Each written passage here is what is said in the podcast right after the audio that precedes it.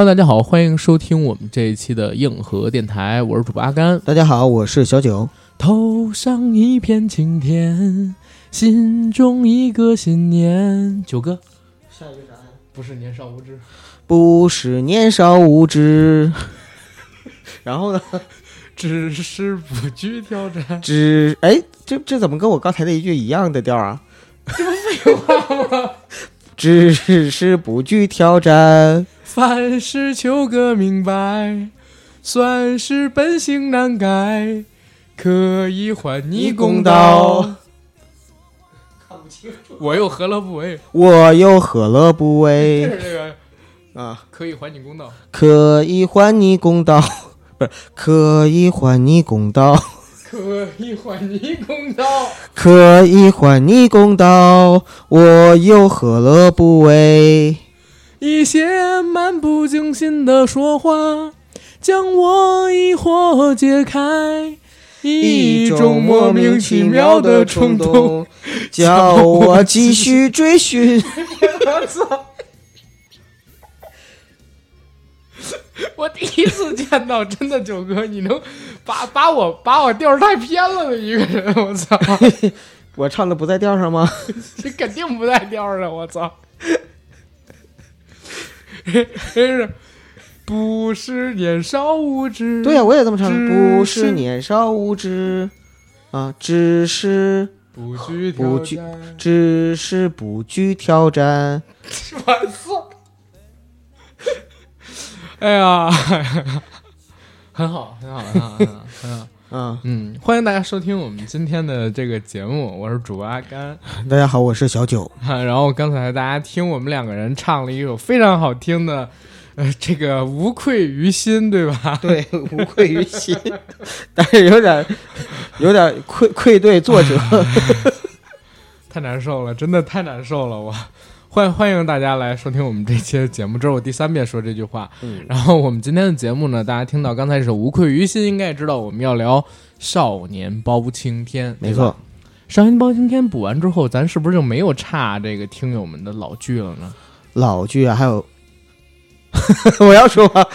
没有吧？还有《仙剑》呀，没有啊？没有吧？没有了吧？那就没有了，没有了。对，所以呀、就是补完《少年包青天》之后，我跟九哥终于可以放松一下了，做点新剧、新片儿，做点最近的热点事件，对吧？对，哎呀，补这个电视剧太累，我从上周开始补。其实到我们录制节目的前一天，我才是刚刚刷完了《少年包青天》第一部的四十集，九哥应该也差不多吧？没有第一部好不容易才看完。啊，也就是说第二部其实也没怎么太追，是吧？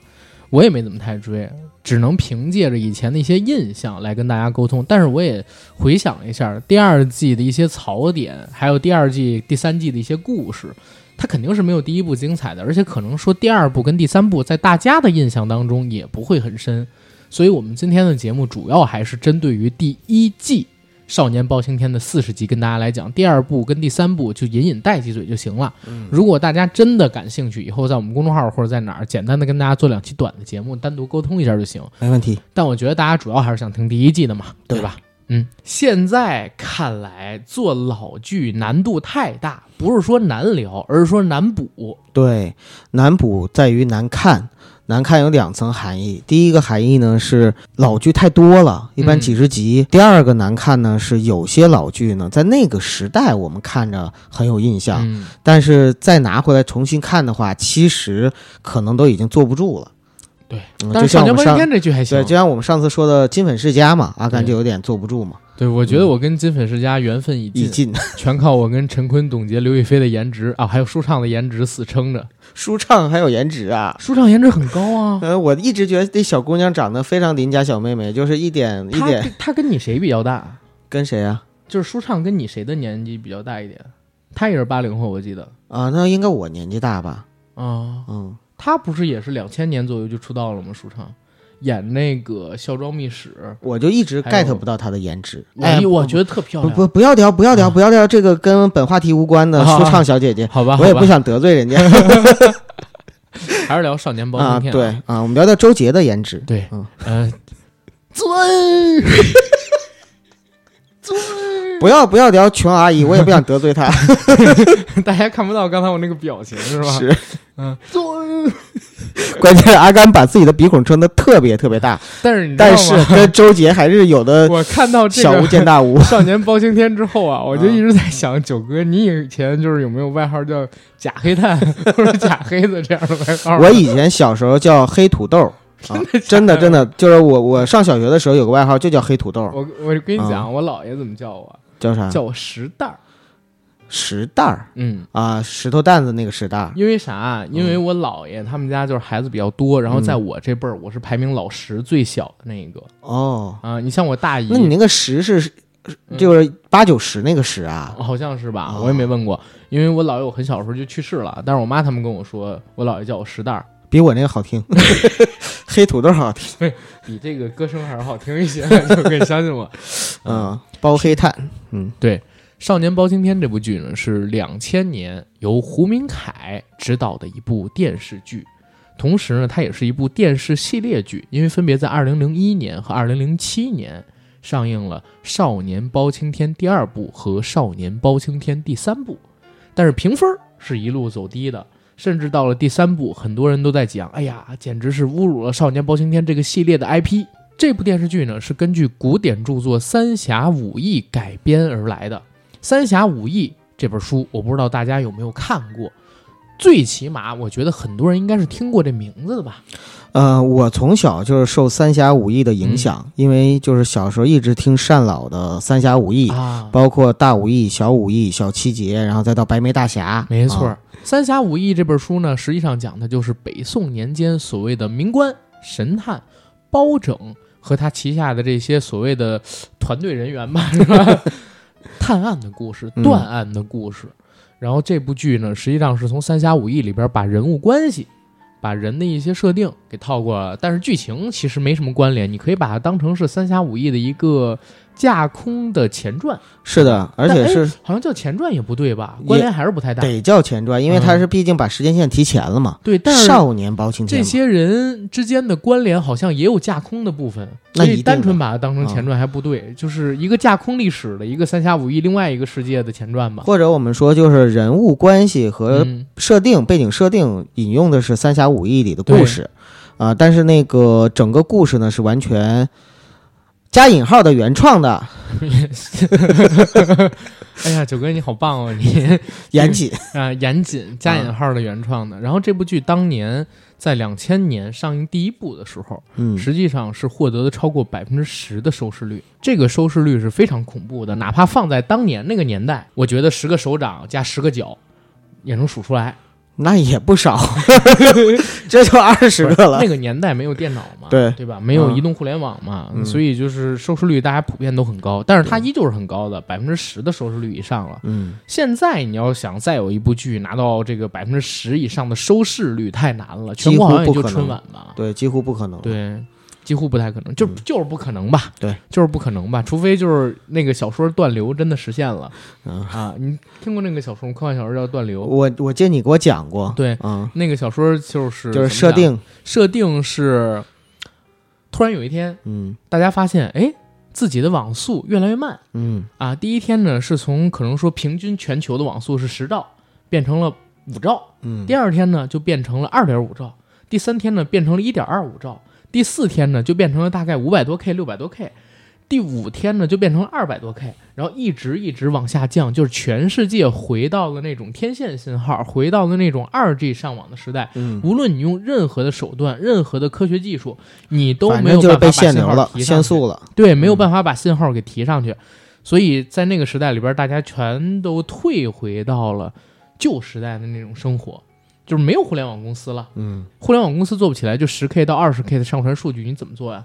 所谓的大数据公司也都不存在了。然后那个时候最火的公司是什么？什么？是做那个电话黄页的那个通讯录的那种公司。嗯因为淘宝什么的全都不能用了嘛，然后做电话黄页的那家公司呢，就把所有什么网店的那些联系方式给集中起来了，嗯然后通过线下售卖这样的形式让他们去电话购物，啊，所有的明星也都不需要去打针啊，然后等等等等，因为信号没有那么高清，所以脸上的很多东西都可以自带滤镜，你知道吗？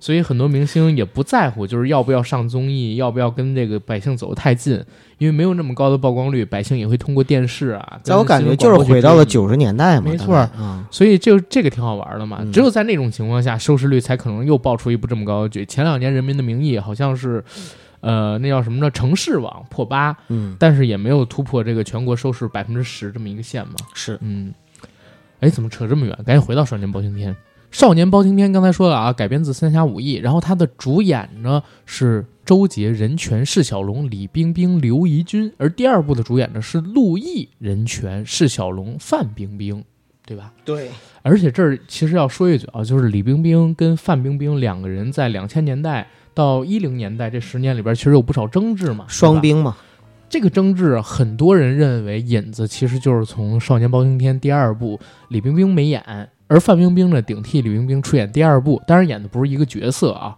从这儿开始的。呃，对，这个还是属于两个明星可能私下关系很好，至少开始的时候没有什么 那凌语啊，然后但是因为就是双方的粉丝互掐，然后慢慢的可能双方心里边也会有一些心结，对吧？嗯互相生来比较，比较来比较去，可能就会有些，冰冰，对吧？这也太巧了，哎双兵时代都已经过去了，我们也不要再多聊这个事儿了啊。是，少年包青天这个事儿呢，剧情给大家一个简介，实际上就是宋仁宗年间，泸州有一个聪明机智却生就一副黝黑面容的青年，这个人便是少年包拯，又名包黑炭、包黑子。他屡破奇案，为人伸冤，赢得众口称赞。包拯有一同窗同学，乃是府尹之子，傲娇公孙策。公孙策聪慧过人，自视甚高，与包拯堪称是一时瑜亮。然而每次查案皆败在包拯手下，令公孙策是又忌又恨。包拯的母亲沈氏，啊，这沈氏刚才我们没说啊，是郑佩佩老师演的，嗯也是整个剧情里边我觉得最出彩的女性角色啊，甚至要比女主角李冰冰，我认为都要出彩。应该是，嗯，沈氏呢是一名大夫，而且呢兼职做仵作，仵作就是当年的法医，对吧？在旧社会、旧时代封建社会里边所谓的法医。他开了一个药炉，叫做青天药炉，悬壶济世。闲时呢，做点什么验尸的工作。包拯的一切医理知识，皆是遗传自自己的母亲沈氏，这对日后的查案工作有莫大的帮助。这部剧呢，一共是有七个故事组成，一件一件都是惊心险破、跌宕起伏、曲折离奇、淋漓尽致地展现在我们的观众面前，展现了一位公正的推理家是如何从少年时代成长起来的。然后七个故事分别叫做《名扬天下血祭坛》《隐逸村之谜》《殿前扬威》《五鼠闹相国》《魔法幻影》和《翻龙劫》。《少年包青天二》呢，依旧是由胡明凯执导，然后像我刚才说的是陆毅、任泉、释小龙、范冰冰等人主演。它是在二零零一年的时候开播的，实际上跟两千年的《少年包青天》好像中间就隔了十个月。很快，对，很快很快就开播了。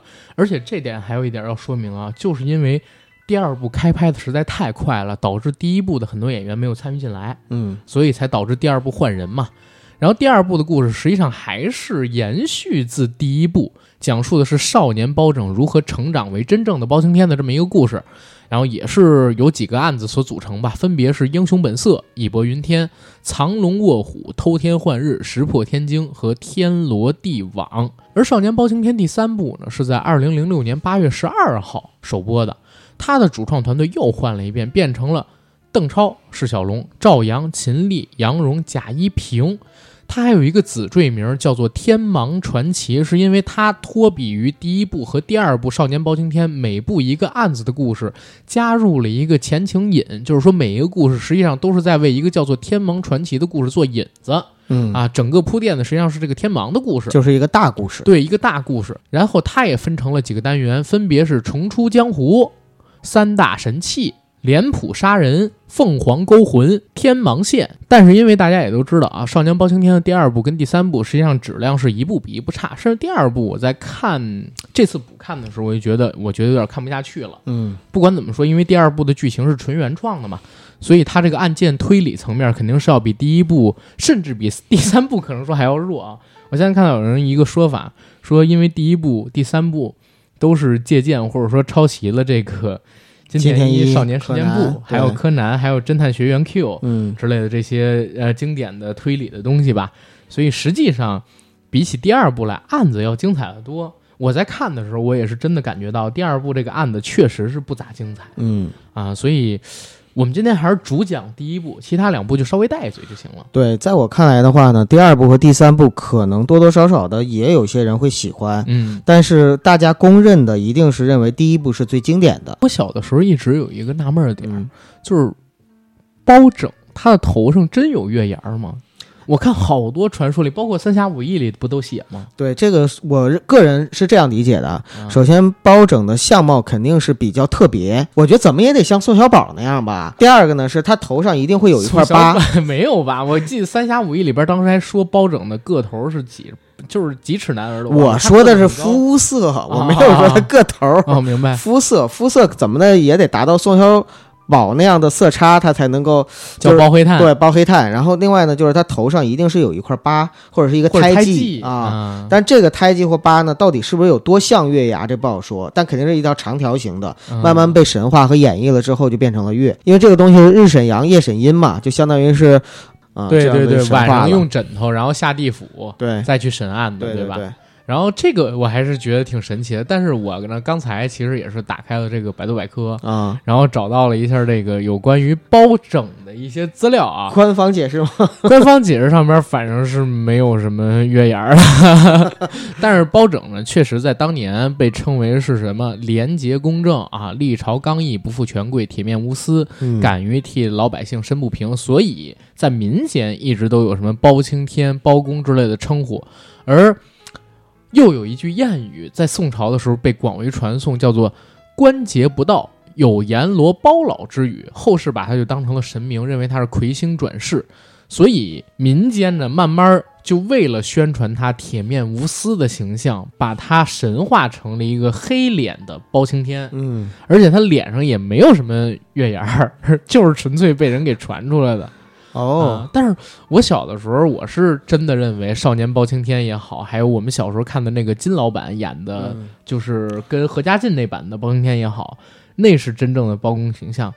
然后我在想着，就是周杰会不会演的那个包青天，后来也变胖了，然后穿上那种精细的衣服，变得憨态可掬的。那个时候我还是挺纯洁的，就是好多东西明明没有关联，我都愿意相信，而且把它们勾连起来。现在就很难做到当时那么单纯了。对，呃，那个时候其实《少年包青天》刚上映的时候，我是在上高中，嗯，所以一开始的时候其实都没看过几集电视剧，啊、因为上高中的时候课业压力很大，天天补课，根本不可能看电视。嗯但是后来呢，就是在重看的时候，就是他电视台重播，我上大学的时候也跟着看过几集，我就觉得里边的包青天跟我小的时候看金老板那款那款包青天完全是不一样的，嗯他走的有点就是青春偶像爱情的路线。对，嗯古装、探案、嗯悬疑、惊悚，甚至还有惊悚、有武侠、对爱情，啊就多种元素它可以融合到一起来。对啊尤其是惊悚元素。就在这次我们决定要做这个《少年包青天》的时候，我在那个失眠群里啊，我还特地跟几个朋友聊天儿，我说。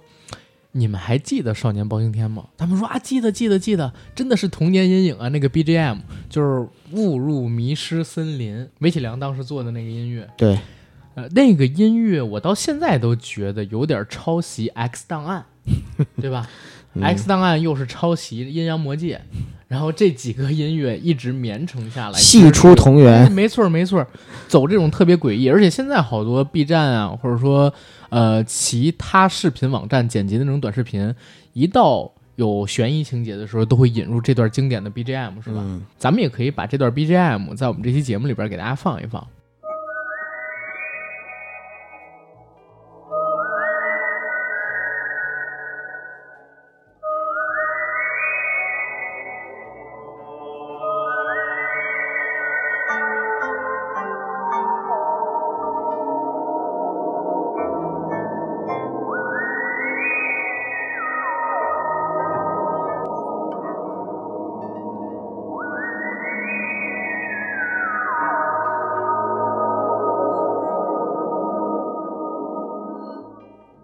这部剧真的也给我带来童年阴影，因为你想我是九三年的嘛，然后这部剧上的时候大概我是七岁上二年级，特别特别小，是跟着我姐姐还有父母看的。当时首播第一集，我就记得是包黑炭给他母亲送吃的嘛，嗯，对吧？他母亲正在给一个人验尸，尸体一出来就放了那个误入迷失森林的诡异音乐，我整个人就很 这样的一种感觉。哦，你是在那个地方有阴影，那是第一个阴影，我的阴影是在这第一个，是我很少会在电视里边看到死尸嘛，那个时候。嗯然后那个死尸又是眼睛什么的会有流血的地方在，然后他们当时讲破案过程的时候又会有那种诡异的音乐，所以说你还太年轻。当你后面看到后 后边的阴影的时候，你发现前面这个就是小巫见大巫。啊，我觉得非常恐怖的几个点，你比如说第二个故事，好像是血祭坛吧，血祭坛第十集的时候，当时他们去山洞里边第一次发现垮一族的这个所谓的血祭坛，当时出现了几个修罗像或者说恶鬼像，嗯。那几个恶鬼像展示的就是几种死法，有被铁锤砸心砸死的，嗯，有被勒颈，有被斩首，对，对吧？而且还有被五马分尸的，嗯。它全都有。而且在过了两集之后，这些死法就分别印证在当时书院里边的人身上了。是，的，是的，是的，要是到了他妈第三个故事，就是隐逸村之谜，就出现了金田一少年事件簿里边那个非常经典的，把六具尸体，嗯，然后分尸再组合成一具，哎，对，新的尸体一个完整的尸体的这样一个桥段。然后包拯还在那儿他妈拿他母亲给做的那个娃娃，对吧？去做演示，对对，那个真的好吓人啊！包括无头将军庞统领，然后把自己的脑袋放在胳膊肘里，骑着马，咔哧咔哧咔哧咔哧走过来，真的很吓人。咱先不说抄袭不抄袭嗯。啊，因为我相信在看《少年包青天》的时候，我们的国人应该很多真的没看过金田一，啊、也没看过，几集柯南，所以在那个嗯。时代呢，就是当我们第一次看到这种脑洞，然后在现实中面出现的时候，也不是现实啊，就是在我们面前直观的展示出来这个画面的时候，一定还是会受到一定的感官的刺激的。你看我们之前讲唐探那期的时候，其实给大家科普过一点本格推理，说本格推理是诞生在日本写作圈的一种，就是所谓的推理小说的写作模式。对，它经常会以密室，嗯，对吧？然后种种不太可能发生在现实生活中的意外状况所组成的杀人案件。对，然比较离奇。开，哎，对，嗯比较离奇，进行整个的铺垫，然后包括说解谜的这个人往往有超越于常人的智力，嗯，对吧？甚至说偶尔会有类似于神助这样的方式就是让自己解案就是呃一一句漫不经心的话，啊，对，呃，一句漫不经心的说话将我疑惑解开，还有什么一种莫名其妙的冲动，是吧？对，一种这个一种莫名其妙的冲动，经常出现在包拯的身上。哦，吓我一跳！我以为说九哥你在就是看到这部剧的初高中时期，经常会有这种莫名其妙的冲动。也有，但跟这不是一种。你是为了解开迷惑吗？不是为求知欲吗？是啊，就是为了探索一下嘛。对，探索嗯一下求知欲。对嗯，你 漫不经心的徒徒手攀岩啊，嗯，free solo，free solo，对对嗯嗯对，讨厌下贱，你就是馋包拯身子，我馋谁不好？我馋展昭行不行？哎，你真恶心！我靠，你跟那些神父一样恶心。滚！关键是那个时候展昭应该是在童星的末期，嗯，就真的是还是特别特别可爱萌萌的。没错儿，我跟你讲，释小龙他童星时代最后一部好看的戏叫《少年黄飞鸿》，嗯，对吧？对，而少年包青天正好在少年黄飞鸿之前，你能明显的看到他还没到青春期，对，正好在十岁、十一岁、十二岁这个关头，就还是个小正太。没错而到了少年黄飞鸿，就是他十三岁拍的了。嗯等到零六年上《天帮传奇》，就是少三的时候，嗯，那个时候正好是零五年拍，他是十六岁、十七岁，你很明显能发现男生在青春期的成长有多大，嗯，对吧？一下就从小朋友变成了一个少年人。而我自己虽然很喜欢释小龙啊，但是我一直有这样一个想法：我小的时候被很多人叫外号是郝邵文嘛，对吧啊，是吗？你不觉得有点像吗？我小时候照片什么的现在也像，的，对，尤其又渐渐的，对吧？嗯但是很多人就说，郝邵文长大了不土，嗯，虽然不帅，但是他不土。嗯，释小龙长大了呢，虽然说五官其实挺硬朗的，对，但是有一点点土气，就是憨憨的那种感觉，哎对总给人一种憨憨的感觉。没有小时候那点灵气。对，就是很多人都这么讲，但是我本人是很喜欢释小龙啊，包括我小的时候特别特别喜欢看释小龙演的戏。我家里边还有这个释小龙，他之前因为演这个包拯使棍子而被我使棍子打坏的窗户，知道吗？啊，小的时候真觉得就是展昭很帅嗯，啊，不是哦，不是他演包拯，是他演展昭、啊，对对对，是他演展昭。我是真的觉得很帅，然后小的时候模仿他那些电影里的动作呀，等等等等的，嗯嗯，你看那个戏里边，公孙策长得特别帅，然后展昭呢是特别萌，对然后其实李冰冰很漂亮的那个时候，在我看来应该是她颜值就是特别能打的时期。那会儿他正好二十郎当岁啊，还不到三十呢，对啊，嗯，所以整个戏里边就所有的人都比包黑炭漂亮。现在你回想这部剧多了很多的套路，你嗯很拙劣的，第一眼你就能看出来哪个人是凶手。你比如说，我现在在回看的时候，我发现，在第一个案子，你比如说高丽太子案里，嗯当时的那个皇子以及所谓的朝鲜郡主，他们两个人脸上就是会有跟其他人不一样的表情。而所谓的这个沈良大哥，嗯最后揪出他是最后一个案子里边的那个大辽间谍嘛，嗯，对？吧？而且是他杀了自己青梅竹马的那个小伙伴。小爱，对，在当时给他镜头、给他反应的时候，你也能特别明显看出来，导演在暗示你，他就是凶手，他就是凶对，手。这是为什么吗？嗯就是因为当时的剧啊，把观众都放在上帝视角，然后他要给出这些暗示，让上帝呃让观众去看明白。嗯，但是呢，戏里的其他人呢是不知道的，他是有这种拍摄风格，现在几乎已经弃之不用了。这种拍摄风格，现在都是哈、就是明明那人啥也没做，主嗯角突然目具神交的盯着他，反正就是你怎么不戴帽子？一定谁让你戴帽子的？一个耳雷过去，对吧？一个耳雷过去，啪就找出这个凶手是谁。但是那个时候的剧，相对而言，我觉得还是比较尊重观众智商的，而且演员一个个都演技在线嘛。嗯，包括这次我跟九哥我们俩聊，我们俩居然发现，就是最后一个案子翻龙案里，居然演六子的人是傅大龙。啊当时真的是不知道。对，当时真的是不知道。咱们先详细给大家讲一下这几个案子吧帮大家回忆回忆。嗯，嗯这部剧其实是特别典型的虎头豹尾，就是首跟尾的案子是属于最大的，对吧？第一个案子叫名扬天下，现在第一、二集里边就引出了《少年包青天》里边几个主角团，像是包拯啊、楚楚啊、包大娘以及公孙策，实际上都是在第一集的时候出面了。嗯，包拯所处的年代呢，是在北宋中后期的时候，大宋西北有辽人虎视眈眈，东北以高丽冲突频繁，在八贤王出面调停下，大宋呢是要与高丽签得盟约，更得到高丽国王的应允，要将这个外甥女儿嫁给宋仁宗，使二国永结联盟。这是当时的一个时代背景。嗯高丽护驾使团来到中土，在泸州，也就是包拯他们家所在的那个城市稍作休息。就在这个时候，随团出使的高丽太子还有七皇子却相继被杀。这件事引起了两国的冲突，大战一触即发。八贤王受命到泸州吉凶，所以第一个故事里边，八贤王也真正的参与进了叙事，是的，却为庞太师诸多为难。庞太师实际上是这部剧的反派了，没错。对吧？而且庞太师其实他也演过八贤王，他是在这个雍正王朝里边演的八爷，外号叫做八贤王，是？吗？对，他就是演了两次嘛，而且陈道明老师也演了两次八贤王，好像是在之前寇老心儿里边演了过一次，为这个庞太师诸多为难，最后最终呢不是。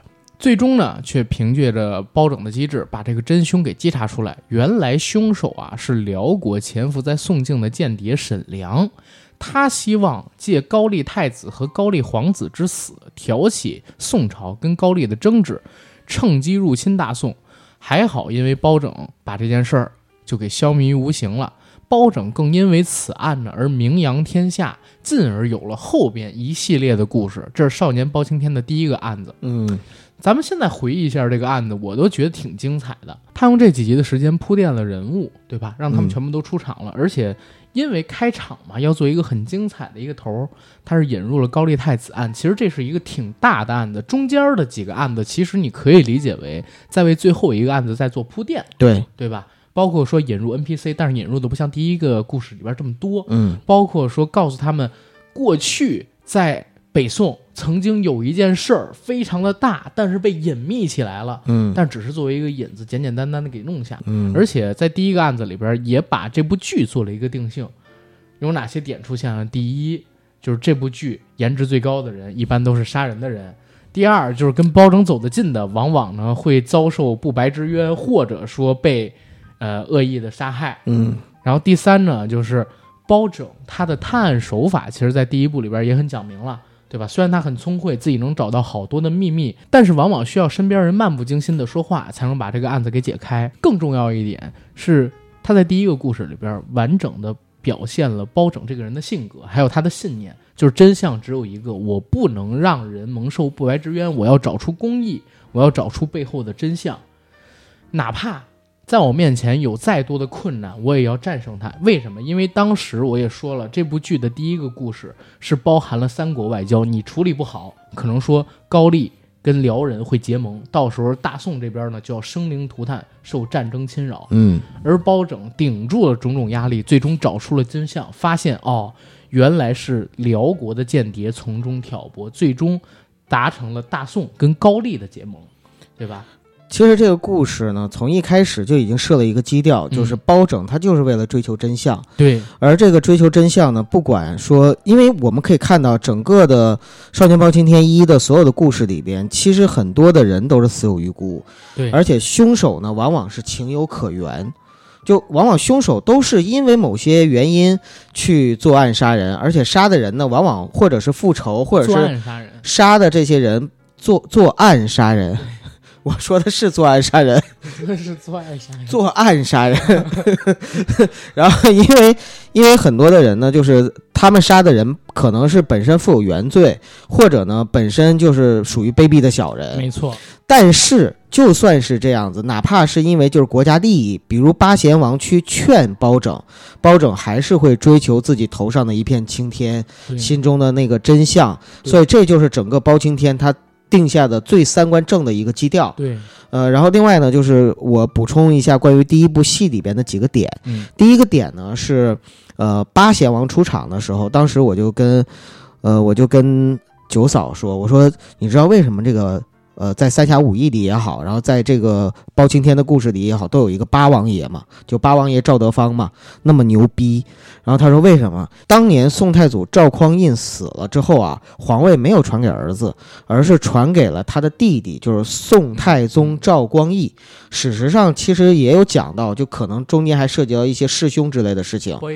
啊，但是不管怎么样呢，就是相当于现在的皇帝这支儿全是赵光义这支儿，那赵匡胤他那阵儿下面流传下来的，其实就世世代代的八王爷。嗯，所以呢，八王他有尚方宝剑，而且八王呢始终就是属于是非常的位置非常非常超然的一个位置。我我这么讲吧，嗯就是所谓的八贤王、八王爷呀、就是类似于在京城住八大胡同 那个辈儿辈儿传的铁帽子王那一支儿，绿帽子王不是，就是那 哪儿有什么绿帽子王？你别瞎不说于老爷子吗？哪儿不是啊，是于谦的父父亲王老爷子吗？哪儿啊？什么呀？明明是郭小宝，不是他呢？是辈儿辈儿传，嗯，对吧？对，权力很大，然后上斩昏君，下斩斩残臣，对？吧？嗯，这是当时给的那个尚方宝剑。对。嗯然后第二个呢，就是它里边高丽人，因为呃本身是在故事发生的地是包拯的老家嘛，就是安徽嘛。因为包青天他本身是安徽人，安徽泸州人，所以这个故事发生在泸州。然后很多人就会吐槽说，为什么高丽大家都知道是从朝鲜半岛来的嘛，然后呢就是坐船为什么在泸州登陆，然后要跑到京城去？当时京城呢是在开封府嘛，这中间绕了一圈，这个不合理啊，不合史实。但是呢，其实有人查过史料，这个确实是符合史实的。因为当年呢，辽国势大，而如果高丽从就是北边正经的地方登陆，比如天津港或者是北京港那边登陆的话呢，很容易遭到辽人的侵袭和骚扰，还有劫掠。所以呢，他们当时呢是特意就是绕道到安徽泸州那边登陆。但其实我一直特别不明白啊，嗯，就是高丽人在自己的太子跟七皇子被杀了之后，他们随行的那个将军一直在威胁包拯他们。这个我也特别不明白作。为 真的作为一个小国，而且他一直说 我们有三千兵马聚集在城外，对，然后庞太师随随便便就带了五千兵马过来，一个重镇啊，泸州当时其实算是重镇，安徽，而且离开封也不是很远，就是轻轻松松派个几万人过的是可以的我是不明白高丽人什么时候那么嚣张关。键高丽人这个小心我血洗泸州城，三千兵马要血洗泸州城。对，这如果这点如果这个真是发生在南宋，我还能理解，因为南宋朝政积弱嘛，对吧？啊，就是谁都怕，说白了谁都打不过。但北宋年间其实还没到那个地步，而且那个时候北宋其实挺强，军力还挺强的，军力、经济都特别强，啊。包括文化都特别强，所以就被小小的高丽只能说，哎呀，我们大国确实是礼仪之邦。而且你要说是辽人，我都信三千没准真能血洗哪儿哪儿哪儿哪儿哪儿，因为辽人是战斗能力啊，跟宋国包括跟我们汉民完全不一样。是我还查过，就是辽人跟那个蒙古人。游牧民族，他们是怎么？打仗？他们就他妈在自己这个马屁股上边绑一只羊，嗯，可以直接渴了喝血，饿了直接吃生肉，不下马，在马上战斗三到四天，而且他们的马还好，跑得快，对就是一般你还追不上，因为他们还不太穿铠甲，就是用弓箭。他们都没牧马鞍，直接骑在马上。没错，嗯他们就离你很远，你追他们，他们就跑；离你远的时候，你那点兵器也够不着他们。他们游牧又好嘛，嗯，靠这射箭，嘣儿给你一箭。对，所以其实我们当时的汉人军队去打辽人也好是仗着人多。对，就是仗着人多，所以是用我们的血肉也筑起了当年的一个长城嘛，嗯对吧？挺难的。嗯，但是你说高丽，我这样挺不理解。嗯，然后进第二个故事吧。第二个故事叫《血祭坛》，呃，讲的是呢，包拯他半工半读在书院里边，然后认识了一个乐师，这个乐师呢叫蒙放，蒙放呢跟他是亦师亦友的关系，就是包拯呢跟他是知音，但是同时呢又把蒙放呢当成了兄长啊、师长这样的一个角色。嗯与此同时呢，就是包拯的妈妈佩佩姨又收留了一个因为房子被烧而无家可归的卖香女，叫常雨。啊，这个女孩长得也不错。紧跟着呢，包拯就发现死在寝室里边的傲娇鬼就是展昭的哥哥展俊。展昭为什么登场呢？就是为了给展俊报仇。然后案件在调查的期间呢，接二连三呢又死了不少人，包括包拯的知己蒙放在内都死了。真相大白，原来蒙放和常宇他们两个人是兄妹，而且是垮衣族的遗孤，隐忍了十七年，设计了整个复仇杀人的过程。嗯，本来呢，这个事儿是万无一失的，没想到就是遇到了包拯这个克星，啊，兄妹二人呢不约而同都被包拯吸引了。哥哥呢是把包拯视为子期啊，那他自己就是伯牙嘛。然后妹妹呢是喜欢并且爱上了他，爱上了包拯的淳朴善良。在真相败露的时候，穷途末路的兄妹俩呢，最后是死在了乱箭之下，嗯死在了包拯的怀里。对，就是这样一个让我看了之后觉得心生悲戚，又同情，然后又可怜的这样的一个故事。对，嗯，因为确实很可怜。他们为什么被杀？就是因为他们垮衣族其实族世世代代实际上有个传说，嗯，说他们有宝藏隐藏在垮衣族一首诗里。其实这个宝藏指的是什么？桐油，桐油，就是石油嘛，对，对吧？说这个石油是挺值钱，但是其实，在宋朝的时候，你想开采桐油，那是要很难国家的很难的事情。第一，国家允许；第二，以技术当时的技术手段真的很难做到。没错但是当时也能用啊，真的能用，而且还是当时一个就是作战的时候可以使用的东西呢。桐油，对，那在当时，垮衣族的人只是祖辈儿传有个宝藏，但并不知道宝藏是什么。哎，这就是怀璧其罪啊。结果被当时书院里边的人，还有当时的一个军队里的人发现了，假意跟垮衣族去结交。后来到了垮衣族的村子里边，明明是想得宝藏，但是呢，却以交朋友的身份和他们相处。几经接触之后，先是问他们：“哎，能不能告诉我们宝藏是啥呀？”但是垮一族人实际上也不知道嘛，对呀，所以没有告诉他们，恼羞成怒，就又联合了几个朋友，在某一天晚上把所有垮一族的人全都给绑了起来，用迷药，迷药下到井里，然后全部都绑起来去追问，追问不出来，就把所有垮一族的人给绑在了一个房间里，放了一把火，给烧死了。全部都给烧死了，只有两个小孩在自己母亲的庇护下逃了出来，然后他母亲也被烧死了。嗯，对吧？这两个小孩就是后来这个案子的主角对蒙放跟常宇，对，而当年害他们的那几个人呢，分别就是书院的所谓的院长，嗯，让包拯半工半读的那个老师，再有一个就是后来当了封边疆吏的一个小将军穆都统，对，对吧？这几个人，还有一个是一瞎子，但是那瞎子原来并不是瞎子，是在那件事之后才瞎的。对，这几个人犯下的事儿，所以蒙放跟常宇就谋划了好多年，想把他们给治死，结果碰到了包拯。所以你说这故事里他们该不该死？那些人，嗯什么瞎子啊、木都统啊、那院长什么的，其实真的也都该该死。但是呢，这个剧它核心的价值观就是，即使这些人该死，他也应该受到审判而死，嗯不能是在法律以外用其他的暴力手段以暴制暴去害死他们。但是你也想，受制于当时那个时代，嗯，两个手无寸铁的、太理想无化了权无势的，确实太理想化了，他怎么可能能告掉一个所谓的都统不可能的事儿，啊不可能的事儿。而且这第二个故事里边其实也有 bug 点，嗯，因为为啥啊？你看那个青天药炉，嗯实际上效益不错，对吧？妙手回春，而且是包大娘一直说自己的医术天下无双嘛，我一定能救活你。在那个蒙放他们被剑扎到之后，嗯又给这朝廷偶尔当法医仵作，其实收入我觉得还可以，甚至还能接纳常宇，让他在家里边蹭吃蹭喝。嗯就是我想明白为什么包拯要半工半读，可能就是为了体现所谓的这些老师们在前边到底人其实挺不错的，后边突出一个反差感。嗯。另外，我觉得他也会突出的就是包拯和公孙策这对儿 CP，啊他们两个人之间反差，因为公孙策的就是高冷傲娇的帅哥，而且呢，他本身是一个官二代。你这话说的，自问难道不帅吗？包拯真不帅，在这戏里，他就是包黑炭嘛，就是是他实际上呢，代表的是平民家庭出身的一个小子，嗯。而且他们两个人的这个对比呢，是公孙策是个全才，就是相当于别人家的孩子，或呃文武都很厉害，然后包括射箭呐、诗词绘画什么的。蹴鞠啊啊嗯。包拯呢是偏才怪才，他是断案的时候特别天才有天赋，他在生活上面还有为人处事上，有的时候其实是满一根筋的。对，嗯，所以他跟这个公孙策两个形成鲜明的的对比反比。而且公孙策其实在这个剧情里边，我我真是觉得有一个点啊是值得聊一聊的，因为公孙策实际上在《三侠五义》里边等等里边也好，其实没比包拯差多少，差的就是可能说那种，我在我看来啊，包拯呢是有雄才大略，嗯对吧？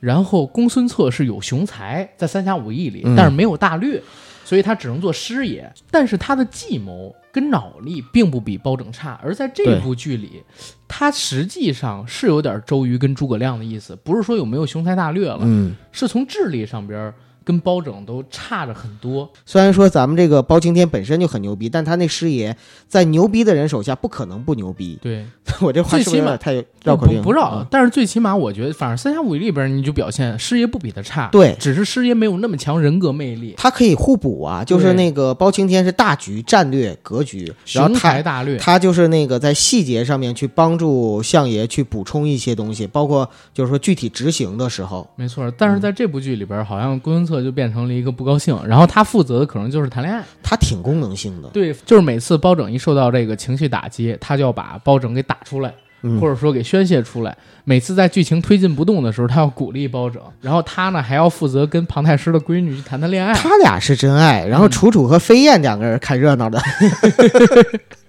对对对，你也可以这么理解。对，这是第二个案子。嗯第二个案子，就像九哥刚才说的一样，我们在这来说第三个案子。第三个案子开始，实际上就在为最后的翻龙节做准备了。对，第三个案子叫做隐逸村之谜。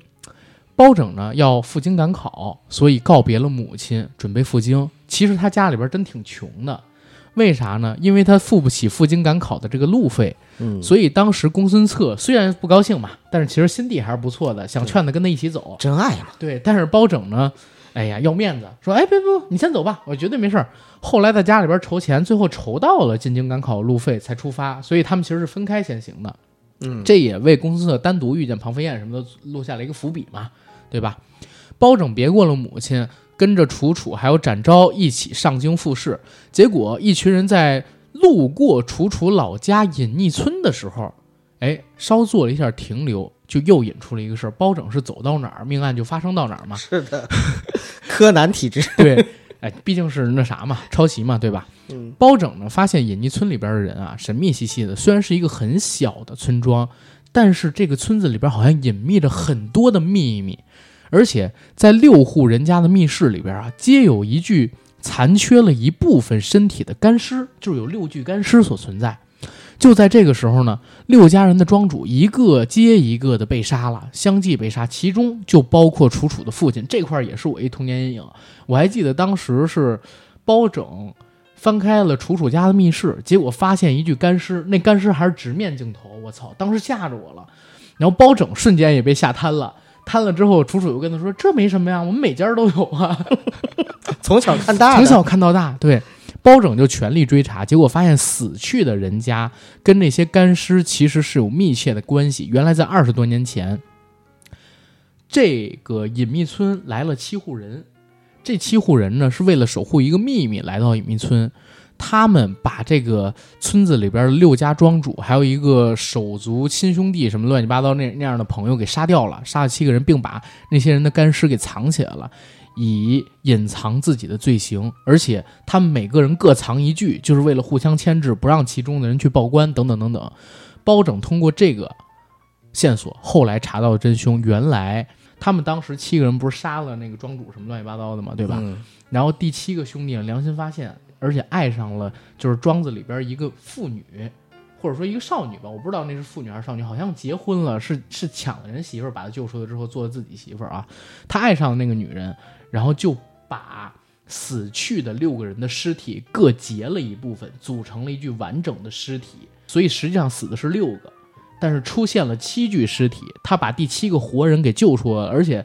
还跟他在一起了，又生了个孩子。这个孩子在成长的过程当中，他母亲就一直告诉他说：“你以前的长辈，你以前的叔侄、叔叔啊，什么阿爷啊什么的，都是被这村子里边现在这几人给杀掉的，你一定要复仇。”嗯所以他在长大了之后，就开始一个一个的杀害这些人。这里边还有好多什么拖延阴影，一个是尸体互相组合，再有一个楚楚他爹，他的床被麻绳给吊起来，吊到了呃天花板附近，被人用剪子把头给剪掉了。因为天花板那儿有一个开口嘛。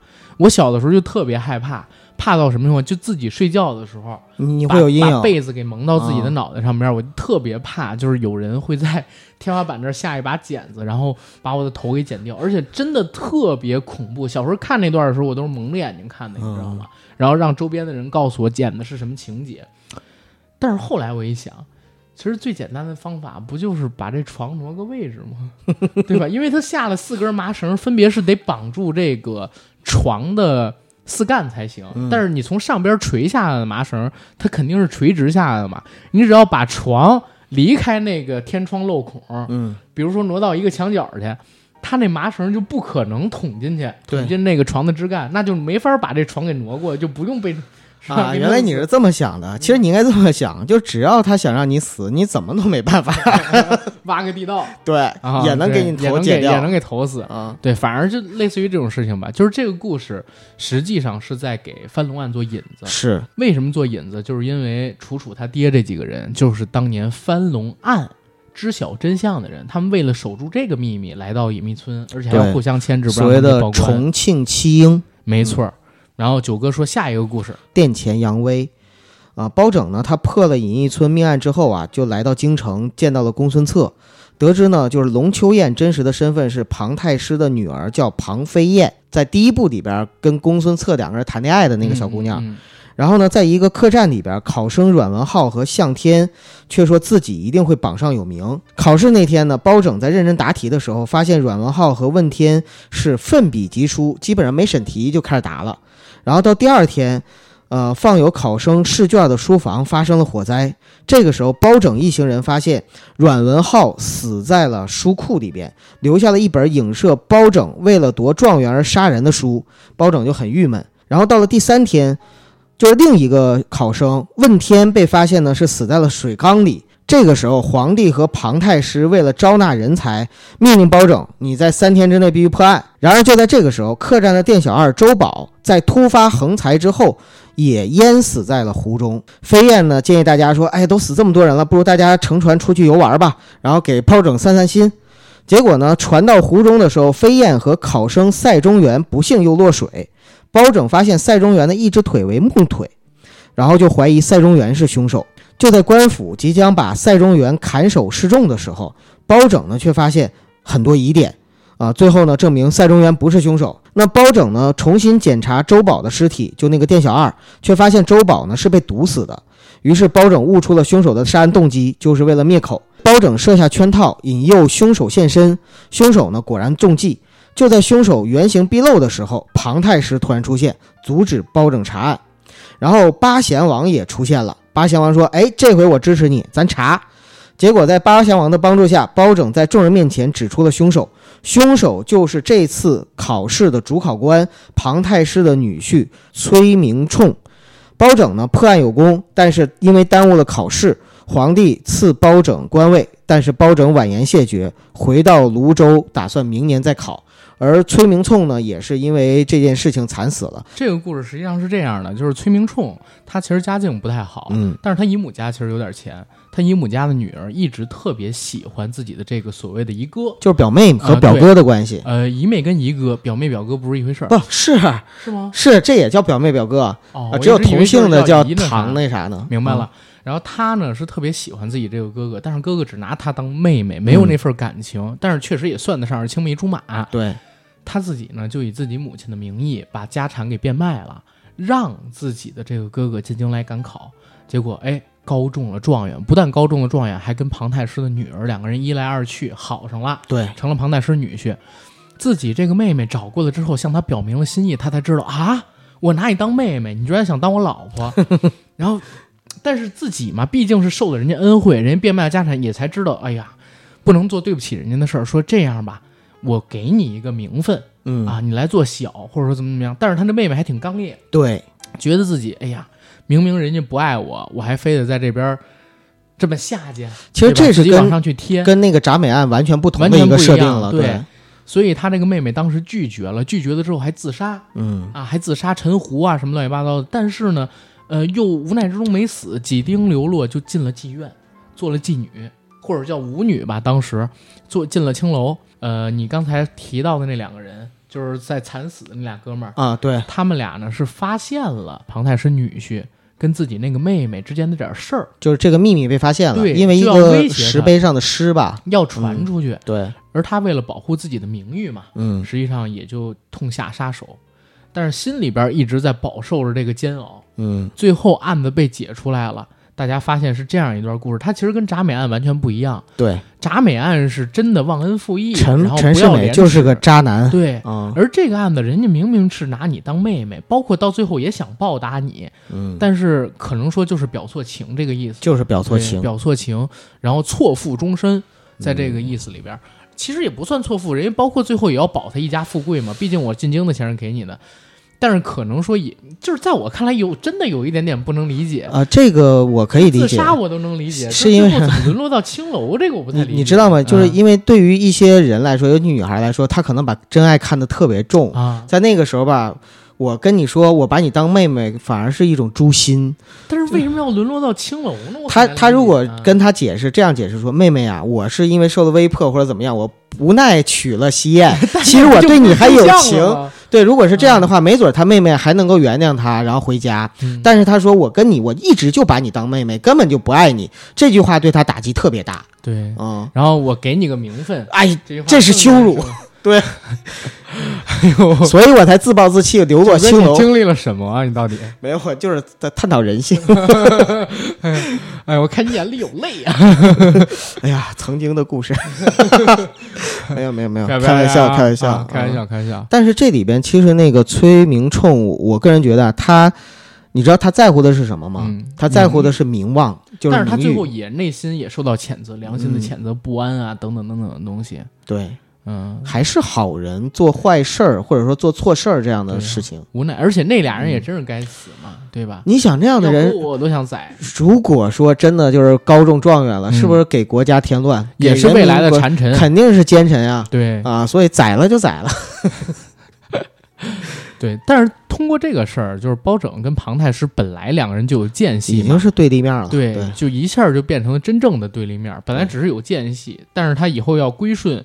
庞太师，庞太师可能还愿意收，嗯，但是通过这件事绝对不行，毁了我二女儿一辈子的幸福，嗯，对吧？然后。接下来第五个故事就是吴蜀闹相国，其实可以把这吴蜀闹东京当做这个故事的后传，对吧？没错。包拯一行人呢，因为专注破案，令自己的这个秋试缺考了一科，而包拯根据成绩呢，算是进士及第。哎，你看啊，缺考一科都能当进士。宋仁宗虽然想点这个包拯为龙图阁大学士，但包拯呢却不肯接受。这个时候，包拯一行人跟着展昭就到了展昭长大的相国寺，参加这个主持改选大典，参加这个主持改选大典，或者就叫主持大赛，对吧？对，央视主持人大赛。却遭遇了展昭的四师兄借空、师傅颜悔大师、吐蕃高僧达摩智，还有朝廷命官杭天豹四个人被杀的案子。这下一下死四个。颜悔大师呢，实际上是这个展昭的受言恩师。展昭自己的亲哥哥本来就死了嘛，就把他当成亲人。结果他又死了，所以展昭悲愤莫名，发誓要给大师报仇。而最大的疑凶呢，却是常到相国寺偷东西的一班小孩儿，自称是五鼠之名的五个少年犯。这五个小孩儿五鼠都是孤儿，五个人虽然是以偷拐抢骗度日，但是却心地，但是却兄弟情深，互相包持。包拯呢很同情，众人也觉得不像是杀人犯。后来就逐步的调查，直到发现原来真凶居然是展昭的三师兄借贤。为啥呢？因为借贤的师傅也是展昭的师傅，就是颜悔大师。他年轻的时候啊，已经出家了，但是却犯了色戒。生下了一个孩子，这个孩子里边呢，就有一个成了这五鼠之一，其实就是锦毛鼠，白玉堂，对吧？这件事儿被三师兄知道之后，三师兄就想保密嘛，保证自己师傅永远是一个光辉伟岸的完人形象，所以他才设计了几场杀人案，想把别人都给杀掉，知道这件事儿的人给杀掉。后来他把这件事情告诉颜悔大师之后，颜悔大师就自断经脉了，因为觉得对不起别人，然后如何如何。当这件事情被包拯他们查出来之后，然后三师兄也知道自己错了，他还是一个善良的人，所以，呃，就又救了所谓的这个五鼠里边的锦毛鼠，因为当时犯下一错，把他们给伤了嘛。嗯，相国寺当时在包拯查完这个案子之后，想让包拯成为新住持，包拯男扮女装逃脱了，你知道吗？嗯长得那么黑的一个女人，而且这 这个故事里边还有一特别好玩的点，就是展昭的法号知道叫什么吗？展昭的法号，嗯，呃，忘了。叫戒色。为什么叫戒色？然后他们说你是不是小鬼很好色？他说不是，不是，戒的是色相，而不是那个色。他说那是哪个色呀？色相指的就是说，不要为自己的皮囊去去说戒色是这个。他说臭美那你为什么不叫别的？你叫戒空不也行吗？空即是色，色即是空。然后说因为某个师兄叫叫戒空。那叫戒相呢？那个师兄叫戒相，谁让我入门晚？只有戒色没别人叫，特别好玩，你知道吗？戒啥不好偏戒色，所以展昭从来没对外说过自己的这个就是法号是什么，直到到了 相国寺，那哎戒色回来了，这个很好玩嗯啊。但是这个故事本身讲的，其实我们也讲也是好心做坏事嘛。嗯，而且你不觉得这个故事里边完全就就是让我听了之后有那个《嗯，天龙八部》的影子吗？它里边也是少林大师，然后偷情生了一个私生子，嗯呃，就是虚竹。然后关键是这个吐蕃来的这大师叫达摩智，跟那个《天龙八部》里边的鸠摩智 也是很像。对，呃，可能吧，可能吧，会有一点点借鉴吧。对下边一个故事，魔法幻影，九哥，第六个故事呢，叫做《魔法幻影》。这个故事呢是，呃，所有的这七个故事里边相对来说最简单的一个。嗯呃，这个故事是讲包拯呢，他为了躲避去相国寺当住持嘛，男扮女装跑出来之后啊，他跟公孙策两个人在返乡的路上分手了。公孙策和展昭等人呢，就夜宿在一个小镇的客栈上，然后在这客栈上遇到了一个叫做彩云天的杂耍班。这个杂耍班里边人员很复杂，关系很微妙，气氛很紧张。这个舞狮熊原还有雷石两个人为了一双鞋啊、呃大打出手。确定不是为一个破鞋大打出手吗？反正是一双鞋。啊，然后这个店主七老爹还有一女丫头也是神神秘秘、神神叨叨的。杂耍班呢，在表演的时候啊，闹出了人命。这个熊原呢，他身上的磷粉被人换成了火药，结果呢就把他给炸死了。雷石呢也被砸死了，砸得面目全非。杂耍班里面的康桥姑娘就声称说，熊雷两个人呢都是对我有意，他们本来打架就是为了我生争风吃醋对这块儿，我跟你讲，其实也是童年阴影。啊？为什么？因为他当时被炸的那个面目全非之后，也有他出现的那个镜头，就真的挺吓人，还出现那种音乐。对，关键是配上那个 BGM 对，啊、公孙策呢，后来呢，就在雷石他那个口里边啊，就嘴里边发现了一根鱼刺，但是他知道就是雷石他是不吃鱼的，所以呢，公孙策怀疑呢，就是这个死者并不是雷石，因为被炸的面目全非，对就是这儿吓到我了。所以呢，他就很可能还活着。事实上呢，果然是跟他料定的是一样的。这个雷石跟刚才说的康桥姑娘，他们两个人实际上呢，正在一个叫做鬼洞的地方呢，在找宝物。啊、结果呢，他们俩还黑吃黑。康桥呢，趁着雷石不备，一刀把雷石给杀死了。康桥等人呢，就是呃被发现了之后，打伤了监视他们的官兵，再次闯入了洞中。在洞里边，公孙策呢布下了天罗地网。在双方激斗的时候，有两名黑衣人跟康桥厮杀在一起。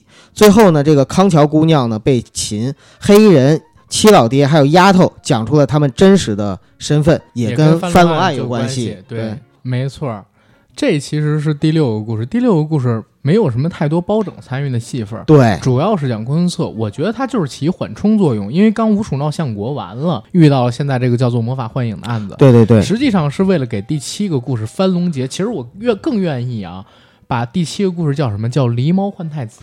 呃，因为这个大家就懂了。哎，对，这个大家就懂了，为他在做铺垫。因为直接从无鼠闹相国到这个狸猫换太子中间可能会有点儿怎么讲，有点干，直接硬转过的话不太舒服。是的，这故事讲什么？就是突然有一天，包拯得到消息说八贤王被扣在宫里边了，然后六日之后便要处斩。包拯当时就非常惊讶嘛，然后带着楚楚、公孙策、小展昭还有包大娘，这回是六人了啊，嗯、这回是六人了，因为还有飞燕跟着呢嘛，就人？齐了。人齐了，要上京，要见皇上，了解一切情况。原来是有一个宫女秀珠被杀了，嗯，而八贤王手持着一个灯盏，茫然地站在这个死者的尸体旁边，所以他就被当成了一个嫌疑人跟凶手。那当时包拯他们就觉得八贤王肯定是被人陷害的，对杀害宫女秀珠的肯定是另有其人。他无缘无故去杀个宫女干嘛呢？哎，对，嗯为什么要 解决这个事儿呢？后来他们终于查出了一个端倪，原来就在二十多年前，当时呢有两个妃子，先皇有俩妃子啊，同时怀孕了，于是皇帝呢就下诏，谁先生下男孩儿，那那个男孩儿呢就要被立为太子。结果其中一个妃子先生了个男孩儿，那就出事儿了。所以当时庞飞就让一个叫做郭槐的人，以狸猫换走了当时出生的皇子，假借这个李妃是所谓的妖孽，要让皇帝处死他。皇帝当时虽然觉得有蹊跷吧，但是因为当时庞太师也势大，嗯，然后再加上这个后宫这边耳旁风吹着，再加上确实也有这个舆论压力在，啊，就把这个李妃当时呢说要给处斩，而庞飞跟郭槐他们几个人命七大侍卫到郊外去杀了这几个孩子。那七大侍卫其实就是隐匿村里边楚楚的父亲，还有他结义的那七兄弟，重庆七英，当时呢，七大侍卫正好也是感恩皇上有恩于他们，不忍心把孩子，就是皇上的子嗣给杀死，就把婴儿弃入到河流里边，然后听天由命，在离宫隐居等等的。李妃呢没有被处死，但是被打入了冷宫。而另外那个妃子的孩子呢，顺利的成了太子，还登基为皇帝，就是仁宗本人。就是宋仁宗。对，所以包拯在知道这个真相之后，瞬间就呆了，因为这件事儿不单牵连重大，更有什么呢？就是当日李妃的儿子是生是死，无人得知。如果要是死就还行，如果要活着，那仁宗这个皇位不稳呐、不稳啊。然后当时这这其实是里边那个故事嘛，再到后边一解，原来发现当时李妃所生的那个皇子，就是他们遇到的一个面馆的小老板，特别脏鄙的一个人，粗鄙嗯脏鄙的这么一个人。嗯，脏鄙到什么地步？他们当时去这个面馆吃面，然后面没熟，傅大龙呢是自己亲手把这个面从他们碗里拿出来尝了尝，嗯，是没熟，然后又把他们的碗全都集中到一起，把面倒回锅里接着煮，煮完又给他们盛出来，而且特别臭，你知道吗？就是傅大龙演的那个角色非常的脏啊。你完全不能想象，他本来是能当太子、能当一国之君的，对，对吧？后来发现他的这个真实身份之后，八贤王、庞太师他们曾经想过，就是要把他杀掉，然后等等等，正在争执的过程当中，皇帝就是仁宗过来了。嗯，那所谓的这个傅大龙就跟他讲：“你保我一命，我永远不出现。”嗯，他是一非常豁达人，虽然说粗鄙一点，但是很豁达，人就很傅大龙，傅大龙演的叫六子。对，叫六子，非常豁达善良。嗯，他说：“你放我一命，我呢永远都不会再出现了。你做皇帝挺好的，然后我呢什么也不懂，我只会煮面。我也肯定做不了皇帝。你让我回宫干嘛呢？对，我在皇我在皇宫里边给一些大臣们煮面吗？对吧？他当时就说了这些，然后给了一个开放式结局。什么是要开放式结局呢？就是有可能，嗯，这个死掉了，也有可能没死掉。到底是仁宗为了保全自己的皇位以绝后患，还是说他真正隐匿起了隐遁于江湖之远，再也不问朝廷跟自己身世的这些故事了呢？对吧？在情理上，我倾向于肯定是死掉了。六子哎，你要对人性有一点点那什么嘛，九哥，对吧？就是因为对人性了解太深刻了，怎么可能会有那种仁慈的事情出出现呢？我跟你讲啊，皇朝之内无父子，嗯，是吧？对，何况是这种同父异母的兄弟。没错儿，所以最后这个开放式结局只是给了你一个人性上面遐想光辉嘛。对，这其实是《少年包青天》第一部的剧情。没错，呃如果我们要是回过头去，整个看这七个故事，其实它也是连成一条整线，而且中间有几个故事就是为最后这个狸猫换太子的大案子做下伏笔。没错。嗯，现在看来挺精良的，而且讲了几个很重要的点，我觉得哪几个点？一个点呢是少年人的义气，嗯，对？吧？一个理想主义者可能说破灭的故事。成长的故事。对我以前看过一部剧，我不知道你看没看过，叫《大宋提刑官》。呃，我听过，因为里面有我非常喜欢的何冰嗯啊、但是那个时代的很多戏，当时我都是在不看电视剧的时候，明白。那个时期出的。那个戏我还是在央八看的。嗯我我记得当时看这个《大宋提刑官》的时候，我为什么觉得好看？它跟传统的探案剧不太一样。一个呢，他会用一些非常写实的手法，因为他有仵作的细节嘛，对吧？对，《洗冤集录》其实是当时宋慈写的，那里边算是全世界最早的关于有关于法医方面的东西了。虽然有一些瑕疵，但是呢，也不能阻碍它是一个很伟大的著作，最起码在这个领域里边。对，那当时那部剧跟其他探案剧不一样的地方是哪儿？是宋慈探了很多的案子，但是越探越心寒，杀人犯法的都是王公贵族、嗯权贵阶层，而底层的百姓就是任人鱼肉。然后最悲惨的是，其实现在也一样，就是任何时代老百姓都是最惨，对吧？然后老北京都是最最最底层的那批人，只能喊地道来发泄一下自己心里边的那些不满，对吧？对，就是每个每个年代，老百姓都是最惨的那群人。是的。而他在接触了那么多案子之后，他发现自己可能说越来越心寒，越来越心累。这个世界上的公义不是你秉公执法，你一个人去探案你就能够解决的。对，最后，他拿了几大箱子那个官员们的罪证资料去找皇帝，结果换来的是一场大火。嗯，然后那些资料什么的全都没了。辞官心灰意冷，回到他爹的祖坟前说：“慈儿就是他自己宋慈嘛，说慈儿在围观这么多年之后，终于发现就是很多事儿不是我们清廉为公、执法公义，然后寻求真相就能解决到的。词儿累了，嗯。然后如何如何。”就是他也是一个理想主义者破灭的故事，对，《少年包青天》肯定是没有那个好啊，因为你从呃剧上面来讲，他抛开抄袭不谈，这都有点就是像青年偶像剧，对他偏偶像，对，他不是那样一部严肃的剧，但是就是其实《少年包青天》他最后可能说也有点在讲就是理想主义者破灭的故事。嗯，从第一集里，我们看包拯，他从宁愿为了要真相，甚至不怕几国开战这样的一个形象，到最后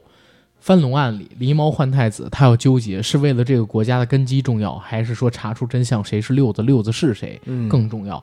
他当时也经历了这样一个挣扎跟纠葛，而且在中间这段时间里边，他经历了种种人、种种事儿，都是好心办坏事，没错，而且其实也有在讲，就是当时这个朝廷已经很昏庸了，要不然的话，怎么可能阮明浩他们这群人？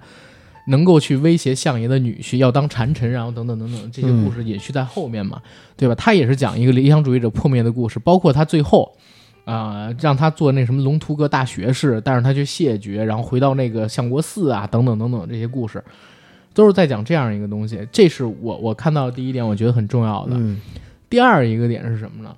就是首先，包拯他是一个什么样的人？他就是一个心中把真理和正义放在就是绝对至高无上位置的人。对他是一个坚持的人。就是当时这个戏为什么能做出来，而且第一部的评价为什么要比第二部、第三部我觉得要好很多，就是因为第二部的陆毅演的包拯俊朗有余，然后他的硬朗气质不足，太柔了。嗯，而且没有演出那种少年憨直的感觉。就是到那一步的陆毅，虽然陆毅可能说是，呃，要比周杰小，反正我觉得他是三部里边年纪最大、最老的那一个包青天。所以叫中年包青天。哎，对，尤其是跟任泉在旁边一比，其实他要画白了，俩人应该年纪差不多。嗯，周杰明明是更老的，但是周杰真的演出那种憨直的感觉，这儿也得说就是演技的问题。也有少年感。对，嗯我在看《人民的名义》的时候，我每次陆毅出场，我觉得就是在背稿，真的是在背台词。然后周杰很明显就是在演出来的，我心里边的少年包青天只有周杰一个人嘛，嗯，对吧？而且他不仅是可以演憨直，大家还记得吗？少年包青天那个剧里边出现过楚楚的梦啊、嗯飞燕的梦啊，然后等等的梦啊，在这些梦里边，你让你周杰演过色么叫色狼？哎，对，演过色鬼，而且还男扮女装过，嗯，对吧？对，哎，那种蠢萌的气质跟憨直的气质，跟他断案的时候那些精明的气质，是完全 完美的融合到了一个角色的身上。我觉得周杰演的是非常好。周杰老师其实演技是可以的、嗯啊，无论是在《还珠格格》里边，还是在这部戏里边，就你看为什么那么经典啊？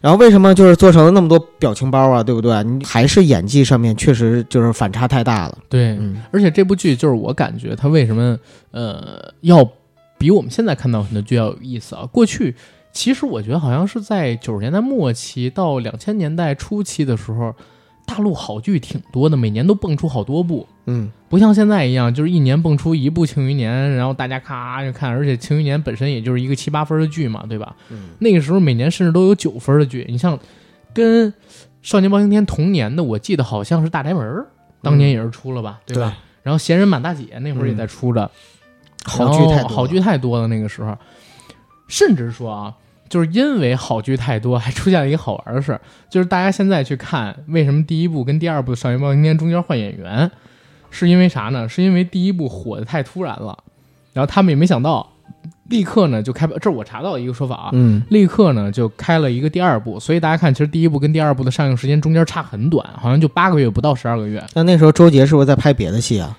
对，周杰接了别的戏，李冰冰接了《少年张三丰》，嗯，然后庞飞燕的演员就是他跟公孙策两个人之间不有情感戏吗？庞飞燕的演员也接了另外一个戏，另外一个戏我也忘了，就是他们当时都有片约，然后。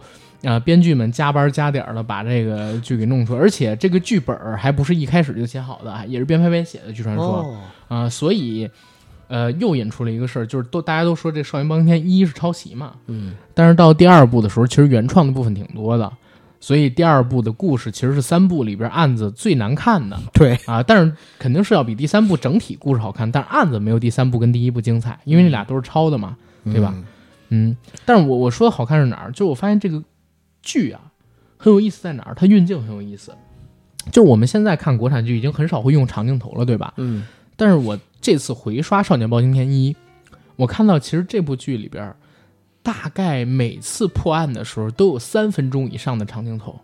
这个长镜头呢，是有一个摄影师摇着机器，跟每一个现场这个房间里边被包青天断案时那些演员的神情、动作，然后等等等等，跟着他们的，然后三分钟嘛，会跟每一个演员的表情跟细节，所以在这样的一个情景下，你也很容易被带入到这种情景里边去，嗯。而且他经常会使用大量的特写，就是你看这部剧里边很多镜头，我最开始的时候是以为是当年这部剧四比三，然后现在呢，我看的是十六比九，嗯，所以裁切了一部分，但是后来我发现不是裁切，当然也有裁切的问题，还真就是导演他们在拍的时候，主要就把镜头集中在了肩部以上。嗯，他要给大量的特写去看人物的反应，包括说包拯他在断案的时候，呃，比如说像是这个蒙放那一集，嗯。常宇也在现场听着嘛，那会儿包拯还没有点破他跟蒙放两个人是兄妹的身份，蒙放是蒙着面，对，嗯。然后蒙呃呃那会儿已经解面了。嗯，然后常宇呢，因为还不知道他们俩人的那个身份嘛，他整个脸一直在背后，包拯背对着他，他的脸就一直在做神情上边的一个变化，这些一直都是有的，而且整个剧你看下来其实是挺酣爽的，嗯，它有点爽剧的影子，这也可能是跟那个金田一少年事件簿有渊源，所以才造成的。但是你现在再看，我们还能不能拍出这样的剧？我觉得很难。这两年可能说我自己觉得最好的探案剧就是《白夜追凶》，嗯，当然，《白夜追凶》在我看来可能比《少年包青天》还要好几个档次啊。但是除了《白夜追凶》这种可能十年一遇的国产剧之外，我真的没看到什么了。对，对，我在重刷这个剧的时候呢，我就是感觉可能看的高度要比以前看的时候可能更高一点。我看到这个故事里边，其实它是有明线和暗线。明线也就是故事的主线，就是相当于是少年包青天、嗯包黑炭他们这五人组，然后一个破案的过程，走到哪儿死到哪儿，走到哪儿破到哪儿嘛。然后包拯、公孙策、呃楚楚、展昭，然后还有包大娘，还有这个飞燕等等他们一系列的故事。但其实还有条暗线呢，就是官场的宫斗。嗯，这个官场的权谋斗争呢，就是以八贤王和庞太师为两方阵营，然后互相呢去角力、去争权。啊、当然了，就是八王爷是正，然后庞太师呢是奸。但是你会发现，其实正的呢也没有说完全站在公益的角度去正，他所有的东西有他维护的想法。然后呢，庞太师即使是奸，但是他实际上在呃，跟自己的女儿和女婿的面前的时候，其实也有舔犊深情，也能露出人性的一面。嗯呃，然后宋仁宗呢，就是在一开始的时候跟包青天他们两个人是兄弟，或者说好朋友吧，也谈不上兄弟，就是两个人因为都。都是少年嘛，所以就都是有互相欣赏的成分，是好朋友，有友谊。但是随着后来，尤其是到最后一个故事的时候，宋仁宗其实也是在一个成长和历变的过程，他完成了一个自己走向皇位，然后走向那个皇权的这样的一个道路。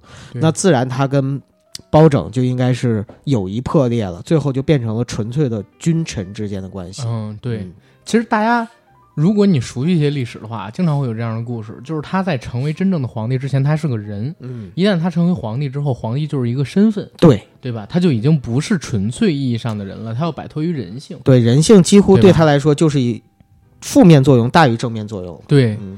所以就是当你成为一个真正的非常高的掌权者的时候，可能人性对你而言是劣势，你要做成天道无情那样子。所以就是绝对的权权力导致绝对的腐败。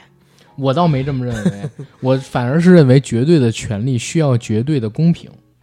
你怎么去保证？就是要这个人没有人性，他需要绝对的公平，而不是说绝对的权利等于绝对的公平，知道吗？嗯而绝对的权利等于绝对的腐败，其实这句话我是不认可的，它是约等于，嗯就是你有可能会造成绝对的腐败，但是如果你把控的好，可能甚至也不会腐败，它是一个双刃的一个东西，看你去怎么选择。行，但是它需要绝对的公平跟绝对的一个理性的人，但是绝对理性在就是任何理论上面它是不太可能实现的嘛，对对吧？所以你你或多很难去少都会制约他私。，你很难制约他。对，所以像包青天这样，心中抱有一个信念，就是真相只有一个，追求公理，它只可能诞生在影视作品或者说文学创作。你说历，史上有几个包青天呢？对吧？我们的历史，我告诉你是什么样的。我们的历史，因为在推崇孔孟之道，嗯，对？吧？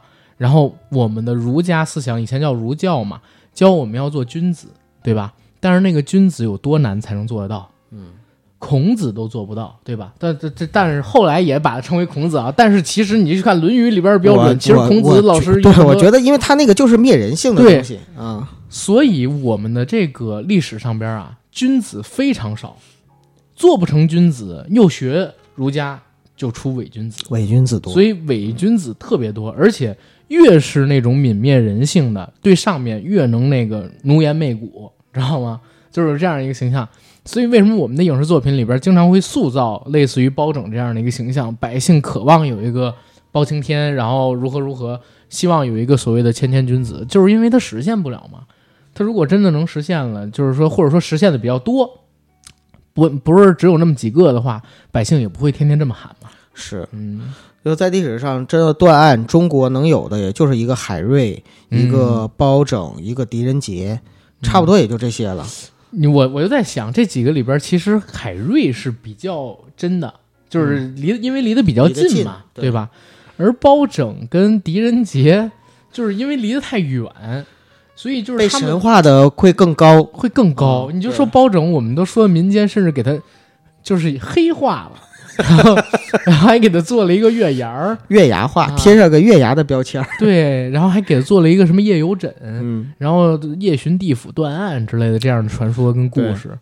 狄仁杰比这还早，嗯，狄仁杰跟武则天就是《神探狄仁杰》那电视剧，你看过吧？对，恩师真乃神人也，元芳你 你怎么看看？啊？就是这些所谓的台词，那里边甚至还讲了他跟武则天就是那个隐隐约约两个人之间暧昧的情愫暧昧的情愫，嗯包括说刘德华那版的那个《神探狄仁杰》里边，嗯他演的中年狄仁杰跟武则天之间，可能说还有一点点是吧，一丢丢、一丝丝、一削削那些那些东西。一内内，对，一捏捏。但是现在以我们以历史的角度上面来看，这些东西大部分都是虚构的，是或者说绝大部分都是虚构的吧，嗯对吧？然后我们可能说需要的是什么呢？需要的是《人民的名义》里嗯边那样的侯亮平是吧？然后需要什么《人民的名义》里边那样的陈海儿是吧？不需要的是赵月龙，呃，我觉得我们社会需要理想主义者，尤其是在许多为人民服务的岗位上，更需要理想主义者。对呀、但是你知道，就是理想主义者最难的是什么啊？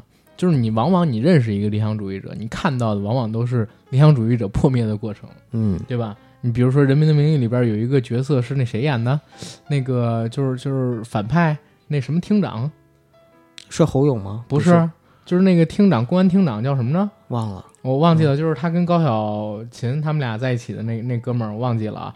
然后他就是一个典型的理想主义者破灭的故事嘛。然后家境贫寒，饭都吃不起，考到大学啊、为了几斗米折腰，追了一个比他大几岁的当时的老师，嗯。是那个赵哎不是赵谁，是当时他们那个所谓的美女老师吧，但是抛弃了陈海的姐姐，嗯。啊，当年做出了这样的一个选择，后来自己从官从政，呃，做缉毒警，被开了三枪，然后远去到最边远、最边远的那个地方做最危险的工作，结果呢，呃，回来也得不到重用，只有自己就是说放弃自己啦，然后同流合污啦，才开始越来越顺，什么乱七八糟。理想主义者破灭的故事看的太多了，所以越来越需要一个真正的能将理想践行的人。没错。这也是为什么就是 B 站上边，你知道吗？这次我看《少年包青天》，我是先去的 B 站。B 站上面刷什么弹幕啊？我的妈呀，根本看不见东西。你你真的，你去 B 站上面看看《少年包青天》第一部的那个弹幕，什么都看不见，全是弹幕。就我已经把弹幕屏蔽开的很高了，除非我关掉，否则的话，什么内容都显示不出来。嗯，显示大概有几百万条弹幕，你知道吗？那弹幕主要都在说什么呢？看不出来，就是已经多到这样了，你知道吗？就是看不出来，弹幕叠弹幕，弹幕叠弹幕，弹幕叠弹幕。嗯就是都在刷这个东西。后来我就没办法，我就去那个腾讯上边看的《少年包青天》，一个是版本更清晰，再有一个呢就是腾讯上边是没有弹幕的，嗯因为这是老剧嘛，它没开这个弹幕功能。但是腾讯上边也有五点九亿次的播放，就是一部这样的老剧，五点九亿次播放。可见它的人气跟人们心中多渴望有一个公正、公理、理想主义者可以贯彻自己心中正义的这么一个年代跟故事吧，对吧？嗯，是我觉得可以聊到这儿了吧？我们对，能聊的可以聊到这儿。啊，九哥预告一下我们未来几期的节目呗。反正咱这个老剧也都补完了，对吧？好，呃，那其实我们下一期的免费节目呢，是可能跟大家聊一聊人类抗疫简史，嗯呃，也就是从黑死病到现在我们。呃，大家都知道的疫情，众所周知疫情，其实人类历史上一直在跟呃疾病做斗争，病跟瘟疫做斗争。对，从黑死病、天花儿，然后到这次的可能说新新冠，新冠啊，科罗纳，哎，甚至我们还能讲讲那个埃博拉，也可以，对吧？啊，都可。以，人类抗病简史，对对，然后第二个呢是下周一的时候，我们下期的付费节目。嗯付费节目呢，我跟阿甘呢打算跟大家聊一个话题，就是最近非常火的韩国发生的事情嗯 ——N 号房事件，嗯，以及呢就是最近这些年韩国发生的系列事件。事件，对。然后是在那个杨贵妃最爱吃的水果平台，大家可以去关注一下。还有一个事儿呢，就是我相信大家最近可能说也都有关注，就是呃，国内某一档以辩论为这个核心卖点的是吧？嗯，这个网综节目里，对，他的几个辩手，嗯然后发表了一些言论，然后被大家也关注到了。呃，其实我跟九哥特别想做一期节目来聊聊这件事儿，是的，想聊聊所谓的这个公知之死嗯跟公知之耻，耻是尺度的尺。对，然后我们想聊聊这个，嗯、我们想想办法。大家知道的就是我们银河电台在做一个小程序，然后现在已经在内测阶段了。呃，如果它这个月能正常上线的话，我们就在这个月的时候给大家在硬核班长的公众号里边更这期节目，好吧？所以这个不约定死，但是啊大家可以期待一下。对，可以期待一下。我们聊聊这个公知之耻跟公知之死。OK，嗯，好，想加我们微信群的，加 J A C K I E L Y G T 的个人微信。好，再见。再见。